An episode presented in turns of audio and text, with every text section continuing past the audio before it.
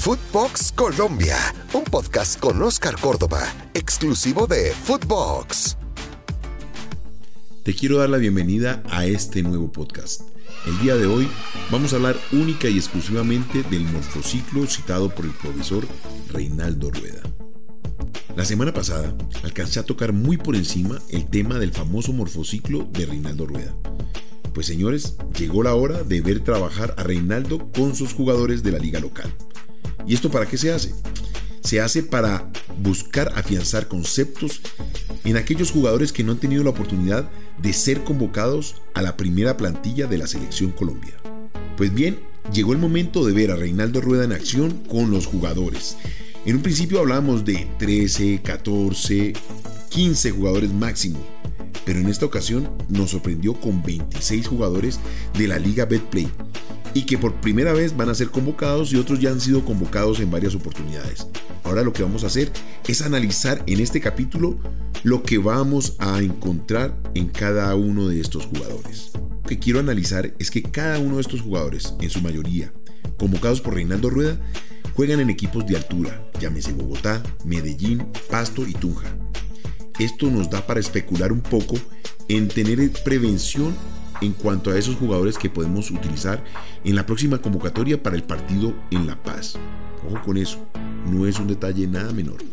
Te quiero recordar que en la próxima convocatoria para la fecha FIFA, todo parece indicar que se van a jugar tres partidos. El primer partido en La Paz contra Bolivia. El segundo partido se jugaría en Asunción contra Paraguay. Y un tercer partido contra Chile en Barranquilla. En menos de 10 días.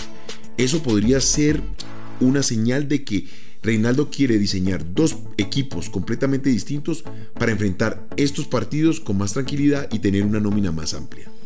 ¿Sabes? Voy a arrancar por los arqueros y me llama poderosamente la atención que haya convocado a cuatro arqueros. Normalmente cuando tienes poco tiempo para trabajar, lo que haces es llamar a poca gente para poder entenderlas y generar toda esa información en forma directa y sin tanto rodeo. Pero si llamas a Montero de Tolima, Aldair Quintana de Nacional, que ya son arqueros que han estado en los ciclos de selección. Luego pasemos a los nuevos convocados, Carlos Mosquera de Patriotas y Andrés Mosquera de Independiente Medellín.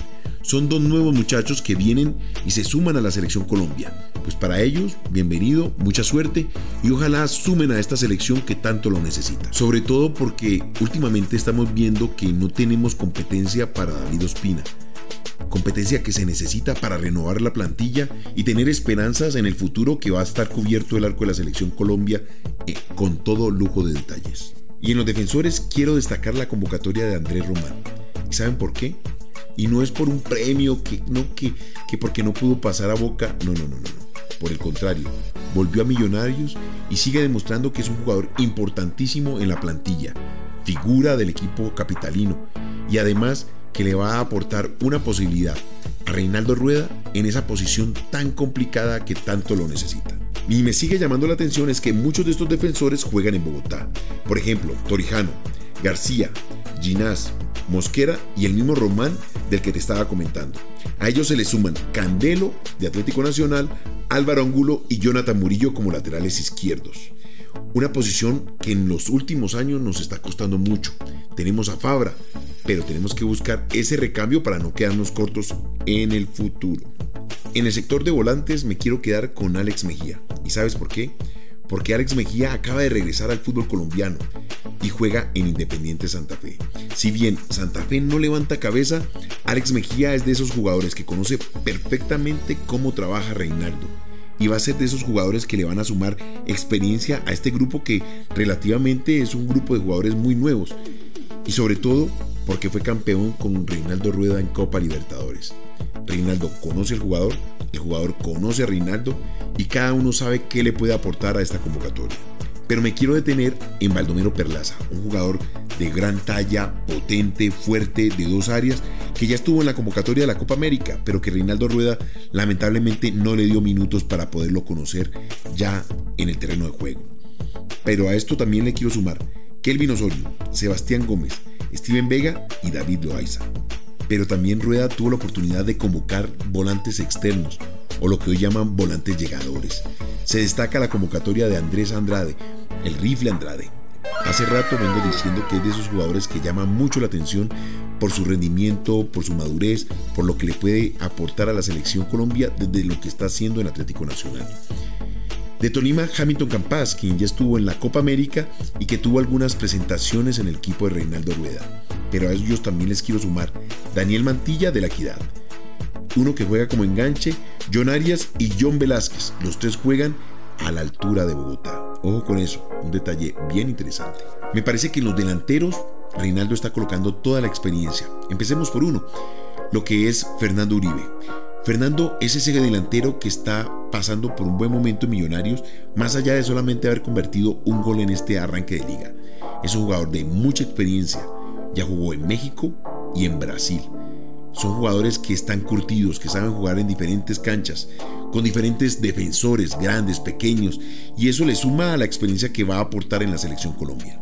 Otro delantero que le suma experiencia es Harold Preciado, un jugador que ya regresó a la liga colombiana, porque acuérdense, estaba en la liga china y marcó un gol.